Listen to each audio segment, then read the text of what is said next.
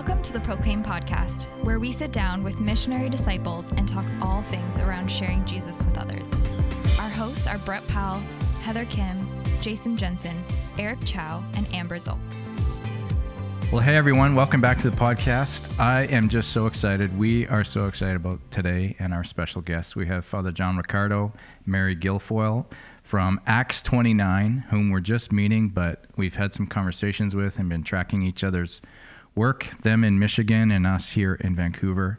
And uh, we're hopefully going to extend this over a few different podcasts and jump into different topics. And uh, we're just so excited for you to be here, Father and Mary, so welcome. Well, thank you. We're, we're thrilled to be here as well. It's been a long time in coming, this yeah. encounter. Likewise, guys. Great to be with you, brothers. So uh, we just really want to hear your stories. We want. We know that behind everything that you're doing in terms of your apostolate, there is a converted heart. There is a story of testimony of God's grace in your own life. So, Father, why don't you start us off and just share your story with uh, with our listeners? Yeah, sure. I'd be honored. Um, so I'm uh, a priest for the Archdiocese of Detroit. I'm fifty-four. I've uh, been ordained twenty-three years. Grew up in a, a home. I'm the youngest of five kids. Uh, my family's important in my story, very much so. My dad was my hero. My mom and dad are both gone now. They were married for sixty-six years. Um, my dad was Catholic. My mom was Methodist until John Paul was elected. And uh, she was watching with my dad and myself. I think everybody else in the family was married at that time. Uh, an event where John Paul was speaking to a bunch of youth on his first visit to the United States. And in the middle of that conversation or that event, my mom turned to my dad and said, I have no more objections to the Catholic Church and Catholic. So for twenty-eight years of their marriage, first twenty-eight years, she was Methodist. Uh, my dad was Catholic. And then I have three older sisters uh, and an older brother. My brother's passed away. Um, but my family formed me uh, very much so when I was a, a a young child growing up, especially my dad. Um, so my dad is uh, the greatest man I've ever known. Um, he was the C E O of a Fortune one hundred company, um, but he was a man who was marked by his faith in God. So he was a son of two immigrants from Italy, who uh, kind of a poor family growing up in upstate New York, and um, fought in World War Two. Because of his fighting in the war, he was able to get into University of Michigan, which otherwise he never would have been able to go to because uh, of the G I Bill. Uh, that led him to his career. Um, but he was a man who, I think from his youth, was shaped by his own uh, mom, especially, who had great faith. And then uh, that, that's just my memory of my father growing up, was he was a man who was very successful. I mean, his salary used to get published, you know, like every year in the paper for everybody to see. Uh, who was a good athlete, Um, a man's man, but who did three things every day. Um, he read scripture, he went to mass, and he knelt at the foot of his bed before he went to bed in such a way that we could see him. So I don't know if he did that so that we would see him or not, but I think he did that so that we would see him, you know, so without calling attention to himself, he was he was setting a model, whether he knew it or not, of this is what a man is. And so for me as a young boy, I'm the youngest, and I have my dad's name. Don't have his gifts, but I have his name. Um, just watching him formed me from like as early as I can remember. That's what a man does. A man loves God, he prays, uh, and he and he asks God to somehow exploit his gifts. So that was the background that I grew up in, uh, very much so as a as a boy. Um, I had some really painful things happen to me when I was a child. Um, not by my family, but in my house where I was growing up, uh, which have, have also kind of um, shaped my life. It was a it was a way in which God just kind of broke into my life as a youth. And uh, maybe because of those experiences that happened in my life, um, I, I don't have a lot of early memories. My earliest memory is the memory of the crucifix in the church where I grew up. And somehow looking at Jesus on the cross and just knowing, like, that happened for me. And somehow my life has to be a response to that. Like, if if, if I'm going to live my life with any kind of integrity, like, that's how I need to, res- that's what I need to respond to. So I knew that. I wouldn't have said it that way as a six-year-old, but I knew that. Um, and I, so I, I just grew up as a boy who prayed all the time. Um, I, I can't honestly remember a time in my life where I haven't prayed. So we talk about charisms all the time. I know you guys talk about charisms. I think God gave me the charism of faith um, from my youth, and uh, which is indicting because there was a, a pretty significant block of time in my life when, despite that charism, I didn't walk with Jesus, and I was very conscious of not walking with him and walking away from him, actually. But so uh, prayed all the time, love the Lord. Um, another real significant marker in my own life was just uh, I had a mom who was not supposed to uh, give birth to me. She was told to abort me. Uh, she had a very serious injury before I was born. Doctors told her she would not survive. She obviously chose to have me. Um, but so my youth until maybe ten years old or so was my mom in a hospital bed in our living room uh, every day and every night with braces, um, couldn't walk well without pain, couldn't sit without pain, uh, was constantly in pain. She had flown to uh, a set of different hospitals for special surgery on her back. And I used to pray as a, a young boy, like my earliest prayer, I think, was, God, just give me a normal mom. My father used to talk about how he had fallen in love with my mom uh, in college, watching her hit a grand slam, and my mom with a baseball bat was inconceivable for me. Until, when I'm about ten, my older sisters are now uh, in college, and one of them had called my mom. She was at a, a prayer meeting of some kind. Said, Mom, I'm at a prayer meeting right now. There's someone there with a with a, a word that God wants to heal somebody with uh, with a dramatically bad back. I think it's you. And my mom, you know, listens to this, said something to the effect of, honey, I wish I had your faith, and hung up the phone. And then said to herself, uh, what have I got to lose? So she just started to thank God for healing her. And um, I mean, I don't know how to tell you this. In, in one month, my mom was playing tennis. So it was like, uh, I mean, it, I, it, I felt like my youth was like uh, a page right out of the Gospels. I mean, like I was the child of the woman with the hemorrhage for all those years, or or pick a, a miracle, right? And so I saw, as a ten-year-old or so, my mom go from being an invalid and more or less a cripple to like the most active woman I've ever met in my life. I mean, so she she went out and played tennis. We built a tennis court in our backyard. She joined a tennis club. She became the tennis champ. I'm the club champ. Then started becoming all these things. And so I'm watching this going, okay, do anything. So I saw power from a really young age, um, which obviously was uh, inspiring as all get out. But I also learned at that age that miracles aren't enough, because though I saw the power and I knew God could do anything, you know, at a certain point in my life, you know, my late teenage years, whatever, I just made a real conscious decision to walk away from the Lord, or to live more like a double life, like a lot of people did, you know, in high school, college is what I did. So I still prayed, but I um, I intentionally started just living for myself as opposed to for him. And my favorite prayer was, Father, forgive me for what I'm about to do. So we would call that prepenting, right? Which is not a good thing to do, by the way. Um, but God was merciful, and I'm still alive to tell it. So blessed be he.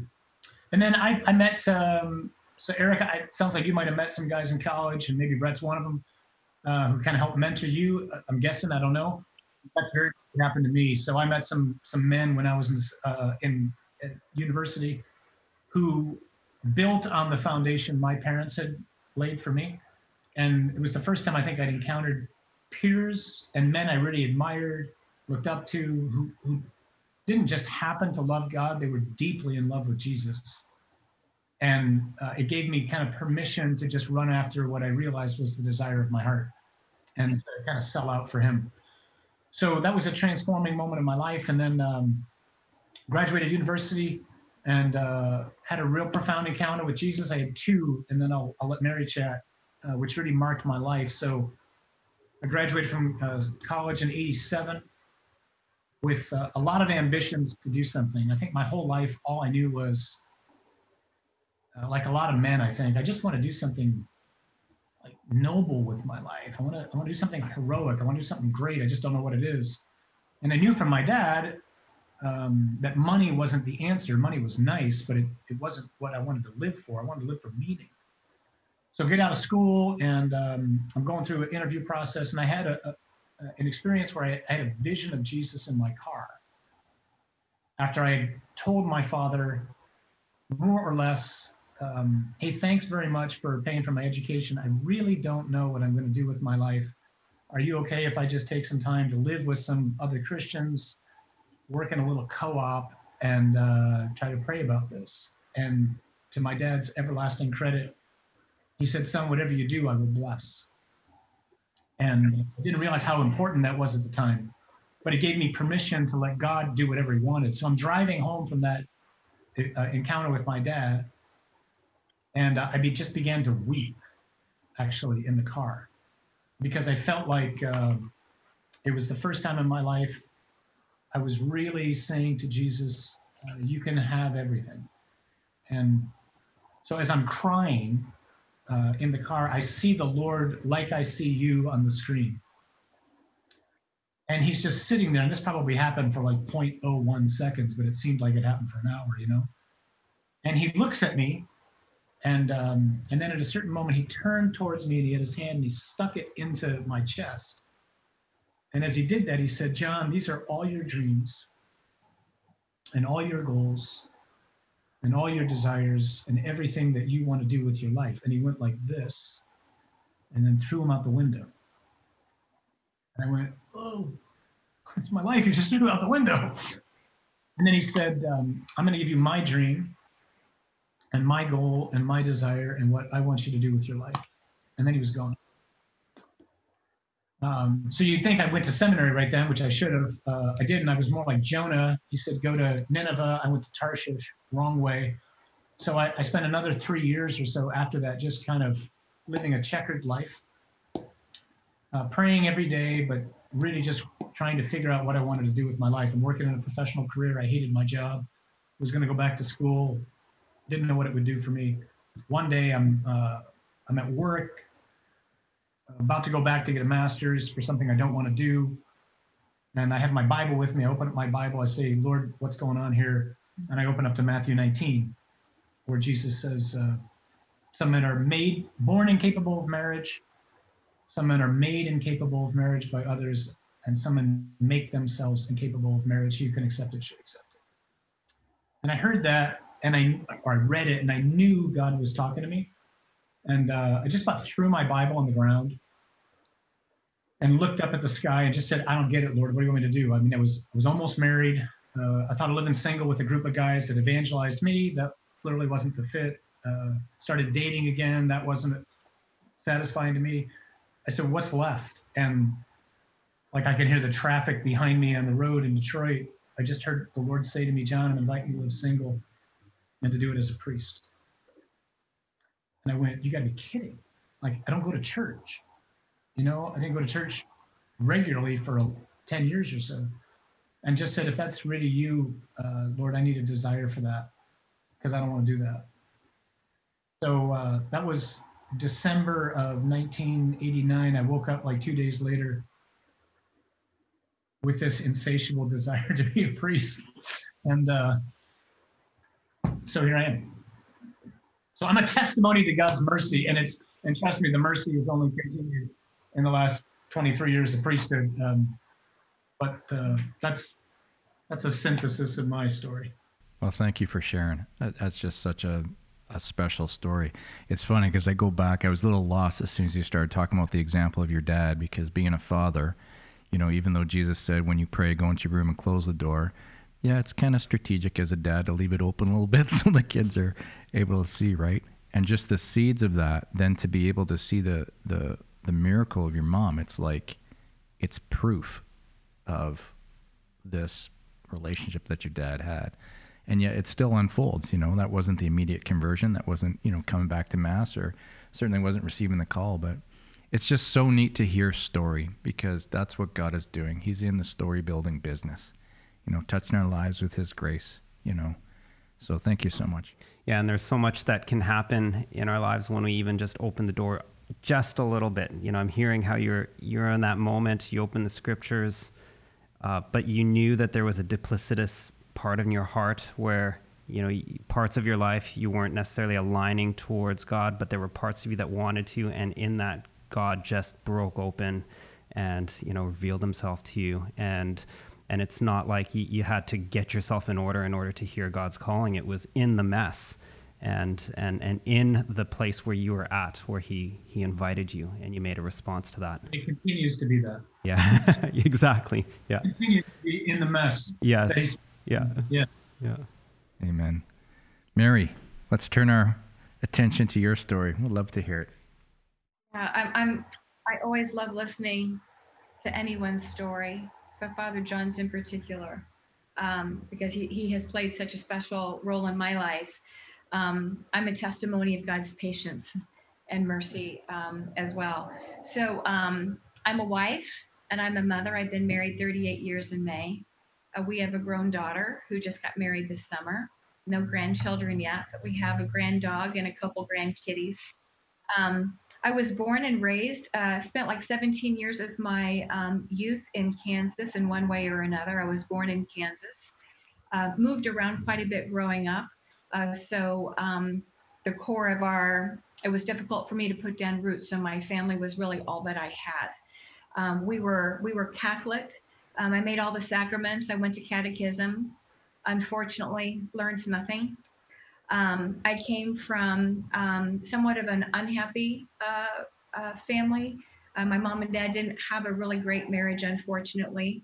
That didn't mean that we didn't go to mass. It didn't mean that I didn't go to communion. You know, I did make my sacraments, uh, but I didn't see faith lived out there. The heroes in my life were really my my grandparents, my maternal grandparents. Um, Um, I have very early memories of them praying in their house. My grandmother had a prayer chair, and by her prayer chair, she had a little end table, and it was stacked with books. It looks a lot like my prayer chair and my table today in my home. Uh, my grandfather um, was um, a farmer growing up. Uh, he was a laborer, um, and I can remember visiting them in the summers. He would come in from the heat, and he would take a little white wooden chair from the living, uh, from the kitchen table and walk it down two flights of steps and put it in the middle of his finished basement. It was just slab and painted. And he made a holy hour every day. And his, his rosary was in his hand. Uh, they both sang in the choir. Uh, he was a man of few words. His name was Joe, and he was truly a man after Saint Joseph's heart. Uh, when my grandfather spoke, um, he had much to say, and it was wise, and I listened. My grandmother was a lot of fun. Um, she was a good ear for me when I would talk to her about um, the family that uh, my brother and my sister and I grew up in. Um, but blessed be God, uh, a lot of healing has taken place. Um, uh, as a as a high schooler, I was an athlete. And um, much like Father John, um, I encountered some Christians early on in high school who um, I found so incredibly beautiful and uh, attractive. They spoke the name of Jesus unapologetically. Um, that was something new for me. I, I guess you could say I was culturally Catholic. And so I started to um, attend Fellowship of Christian Athletes after school. And that was my first taste of a Christian culture. They weren't Catholic, and uh, that was a problem for my parents. And um, so I didn't, I didn't continue to press into that. Um, I was living in New Mexico at the time, went back to Kansas to go to college.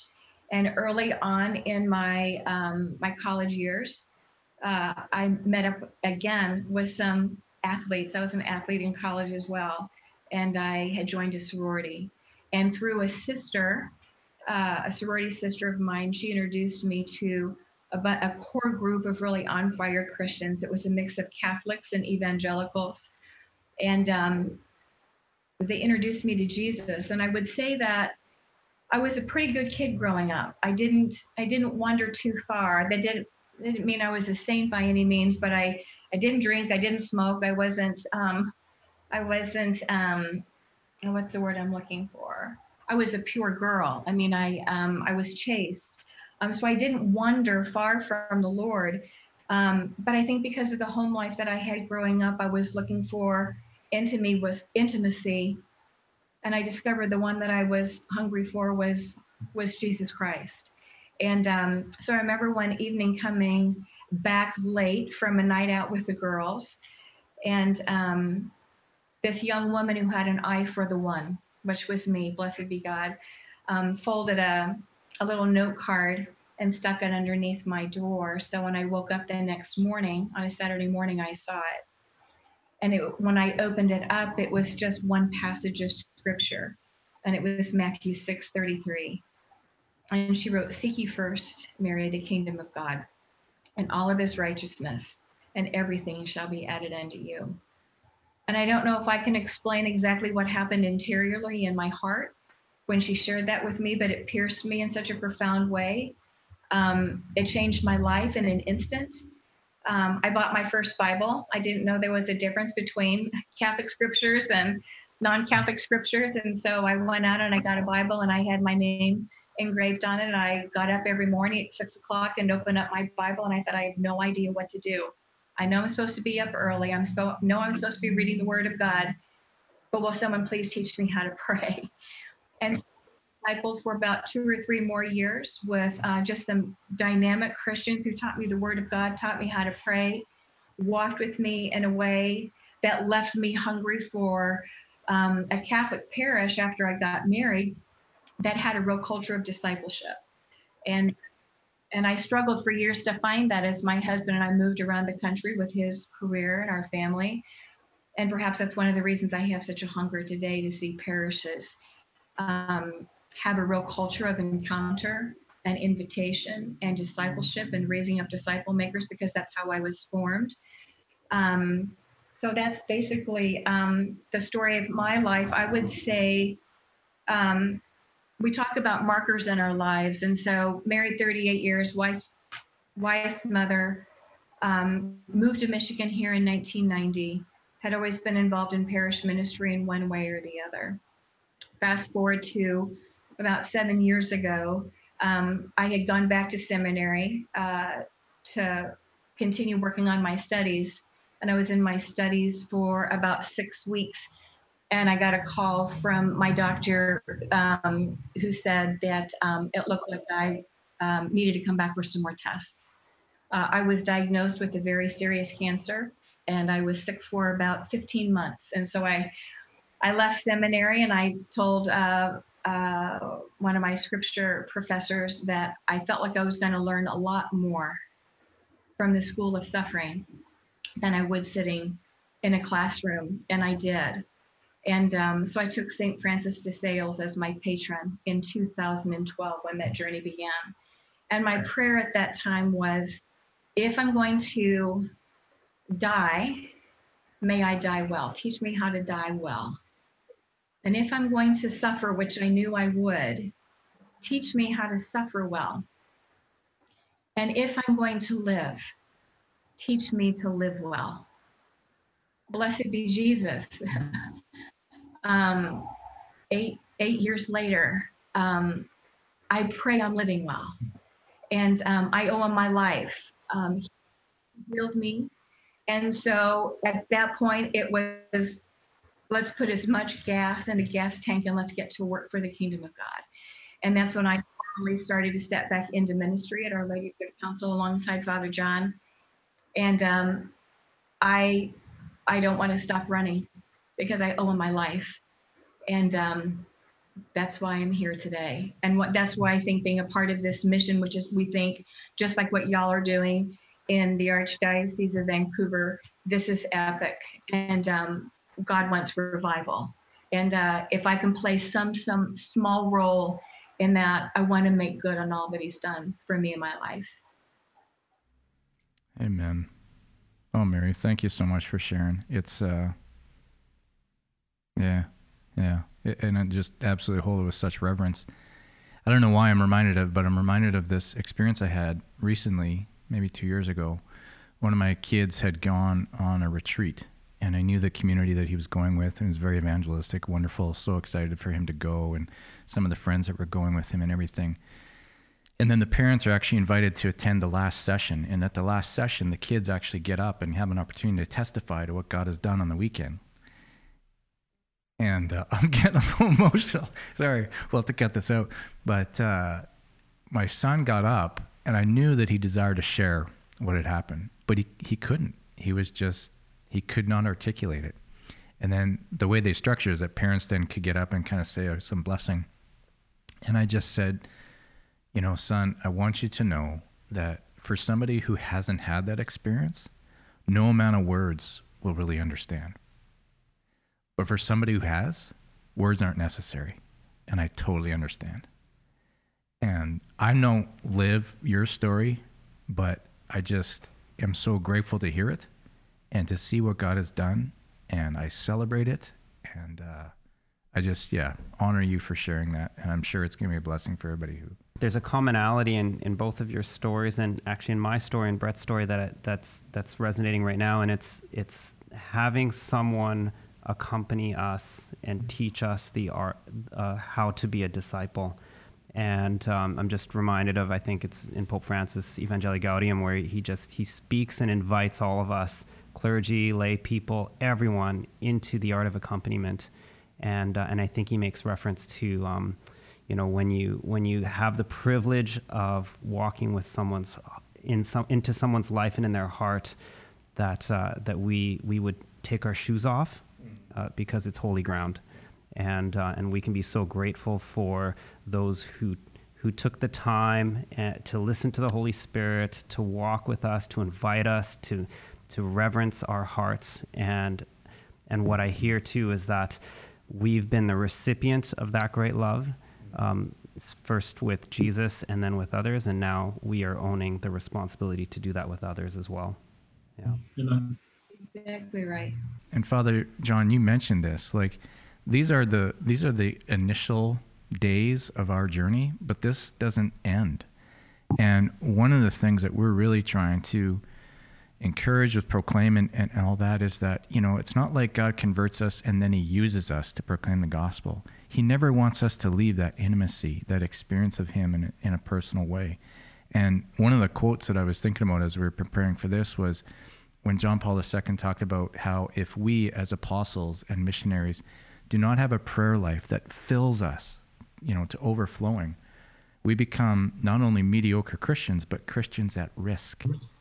Yep. Right? Yeah. So just, I mean, speak to that, how important that is for you guys and for, you know, anybody who's really taking up this apostolic initiative to, to just stay with the Lord. He's called you to discipleship first. You know, what, what does that mean to you? Yeah. So one of the things it means, uh, I love that line from John Paul too. I think of it often. Um, so I'd say two things come quickly to mind. One is I, I'm blessed to like genuinely, I, I can't think of a day I haven't prayed. I just can't fathom living without talking to God.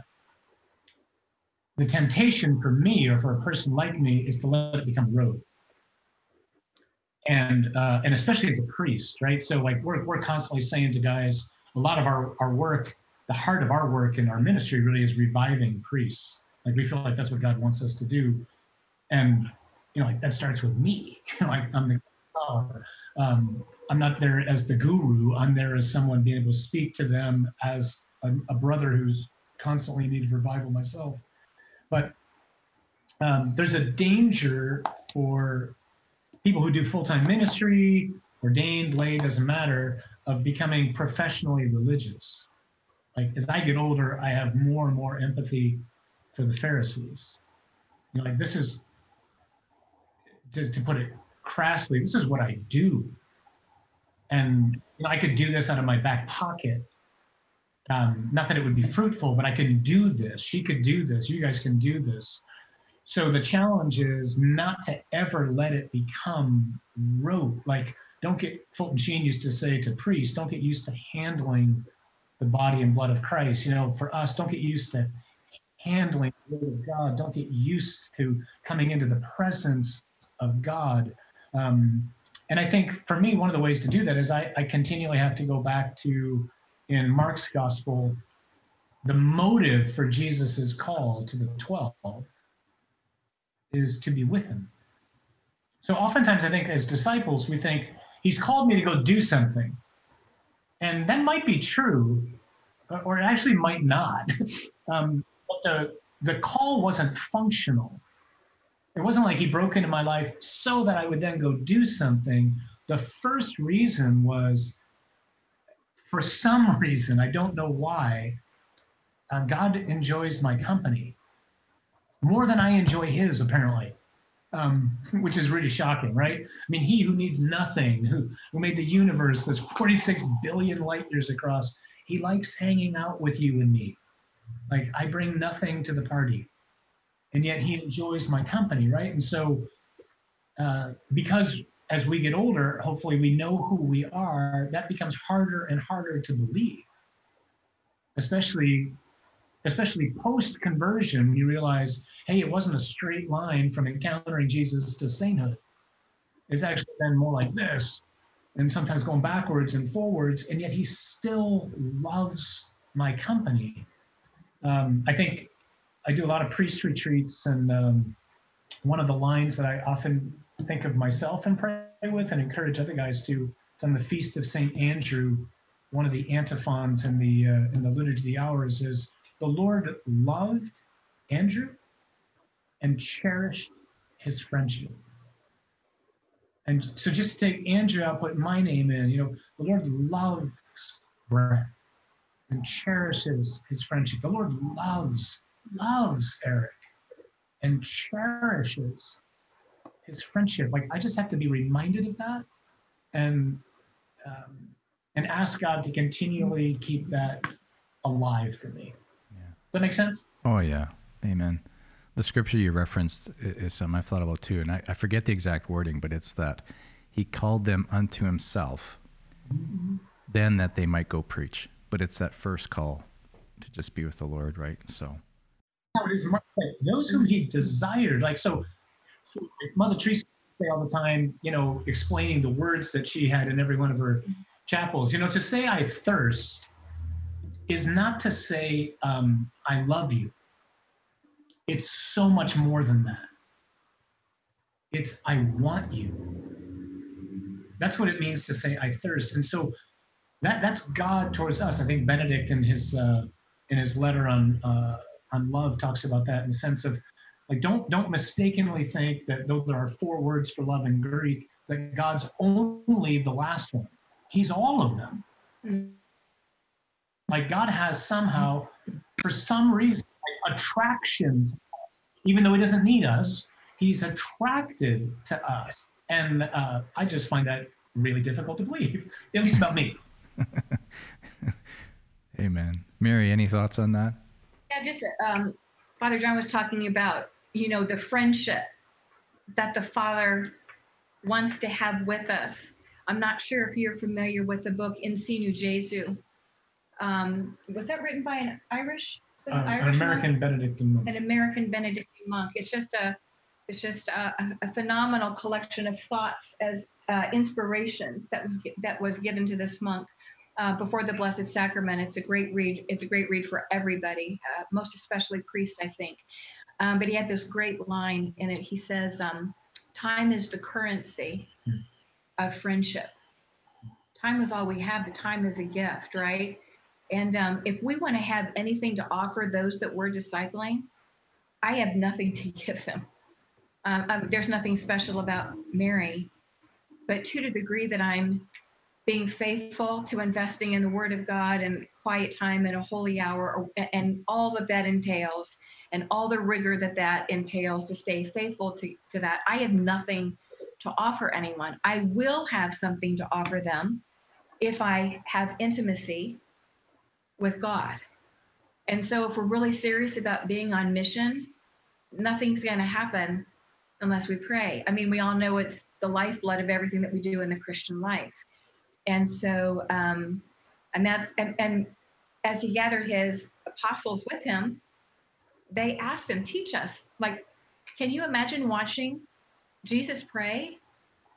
Uh, how attractive that must have been. And, and that's, he didn't ask, Like, they didn't ask him, show us how to walk on the water, although that would have been really cool. He said, teach us, teach us to do what you're doing, because what you're doing there is so attractive. And I think that's something I need to know. And so it is with us. If I can jump in there real quick, just something she said, you know, so we all know this is the lifeblood of mission. And yet one of the things that we're profoundly aware of, and increasingly so in our work right now around the country, in the United States, um, there's a real crisis of having a culture of prayer in church life. Because what we do is we just do this real formal, hey, let, why don't we just, let's start with a prayer. And it's usually a rote prayer. Not that there's anything wrong with those, but it's it's a rote prayer to get onto the work. And versus, you know what, why don't we just push the work aside? And why don't we just be intentional about asking God, Lord, what's the work you want us to do?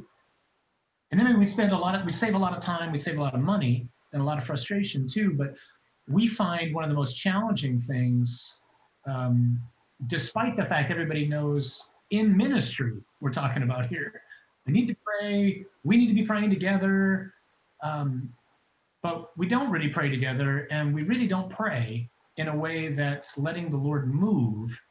It's just become an agenda item.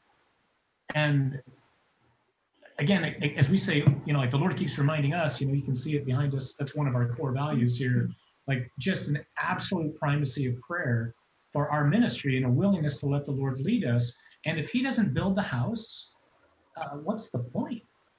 So yeah, that, there's a dramatic shift there. We don't do this in the church very well all the time. And it's, it, it is oftentimes, we were just with some catech- catechetical leaders back in January, just some lay leaders in the church, and then even with priests, and we'll hear priests say, Father, I don't pray. Or or I'm so busy in ministry. That's that's that's the first thing that got etched out of my life, that got squeezed out. So we just have to go back to the beginning, mm-hmm. right? And everything starts there, right? It's so easy to have that happen. And I think Mother Teresa would say, if If you think you've got a full day ahead, if you think you've got a busy day ahead, don't make one holy hour, make two, right? Yeah. You know, just as you're talking about this, and Father John, knowing that you've got some history with, um, you know, priest retreat and all this, when I when I think about what John Paul the Second said, you know, if this prayer doesn't animate everything within us, we become not only mediocre, but Christians at risk. There's a part of my heart that is gazing at our beloved priests, because man, talk about people who are on so many levels already at risk, under-resourced, way too much responsibility, way too little money, or too, you know, little resources of all kinds, just the schedule, the this, the that. It's just, they could get pegged off so easy, you know, and it, even if it's not some of the scandals that we're getting all too familiar with in the church, but even if it's just this quiet creeping in of despair. Because if despair enters the heart of a pastor, a leader, then you stop hoping. And if you don't hope, where's vision going to come from? If you yeah. don't believe that, you know, we're called to go from, from where we are to where we can be, hope's got to animate that. Like, oh gosh, that opens up. Yeah, and, and if I can, I'd like to just speak real quickly into that, just because, uh, so there's a, you know, the enemy goes after us all in, in unique ways, personally, but also, you know, if you will, by categories, right? And so he, he tries to go after priests in a particular way by um, through a discouragement over your own failures. So one of the things that we have found over and over, we've been blessed to bring, you know, like five hundred fifty guys, priests, on retreat in the last six months or so. And one of the most powerful moments that we have for the guys is we just walk them through kind of an extended reflection on John twenty-one, which is the encounter between Jesus and Peter after the resurrection, and it's the first encounter where they speak to each other after the denial. And the reason we do that is, uh, so we, we do this long reflection for the guys all day long on the gospel, and then lead them in a response, you know, a new surrender of their priesthood to, to Jesus. And this could be for lay people too. But um, what we then pose to the guys is, okay, but undoubtedly there's more than a few of us here right now who are thinking to ourselves, that's nice, but you don't know me. And you don't know my struggles since I've been ordained. And and they're not criminal things. They're just the struggles of life, right? It's like we go to confession and we're still battling, you know, our weaknesses and whatever. And so we we want to we want to look at, and we say to the guys, so we need to see, how does Jesus handle the fall of one of his chosen ministers? because it's not the way the church often does. And so what does Jesus do? Jesus restores Peter, and we just tried to remind the guys, hey, just like with Peter, Jesus saw Peter's denials when he called him, and he still called him. And that, in fact, made him to be a better shepherd and a better dispenser of mercy. And so whatever you're struggling with, the Lord saw that, and he still called you. So don't let the enemy somehow say you're disqualified or this is not for you. I mean, this is true for anybody who's listening right now, because priest or lay, it doesn't matter. We've all we all got battles, and the enemy's like, if they knew you, they would run. And the Lord's like, no, I do know you, and I called you.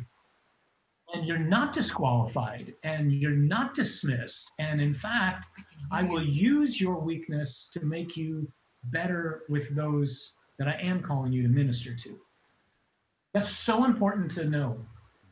And yet it's interesting, because one of the things, I mean, I can say I absolutely struggle with that, and it's consistent. There's this, you know, you feel disqualified because of this, that, the other things, a hundred different reasons, right? But it's so important to remember your conversion, that moment when God rescued you, and you you were you knew your sin, your failings, your shortcomings, your weaknesses. That's what made it amazing news. Like, that's what makes it grace, right? That that Jesus has this relationship with the Father that he has by nature, and he went to the cross, and by what he did, he earned by grace the exact same relationship.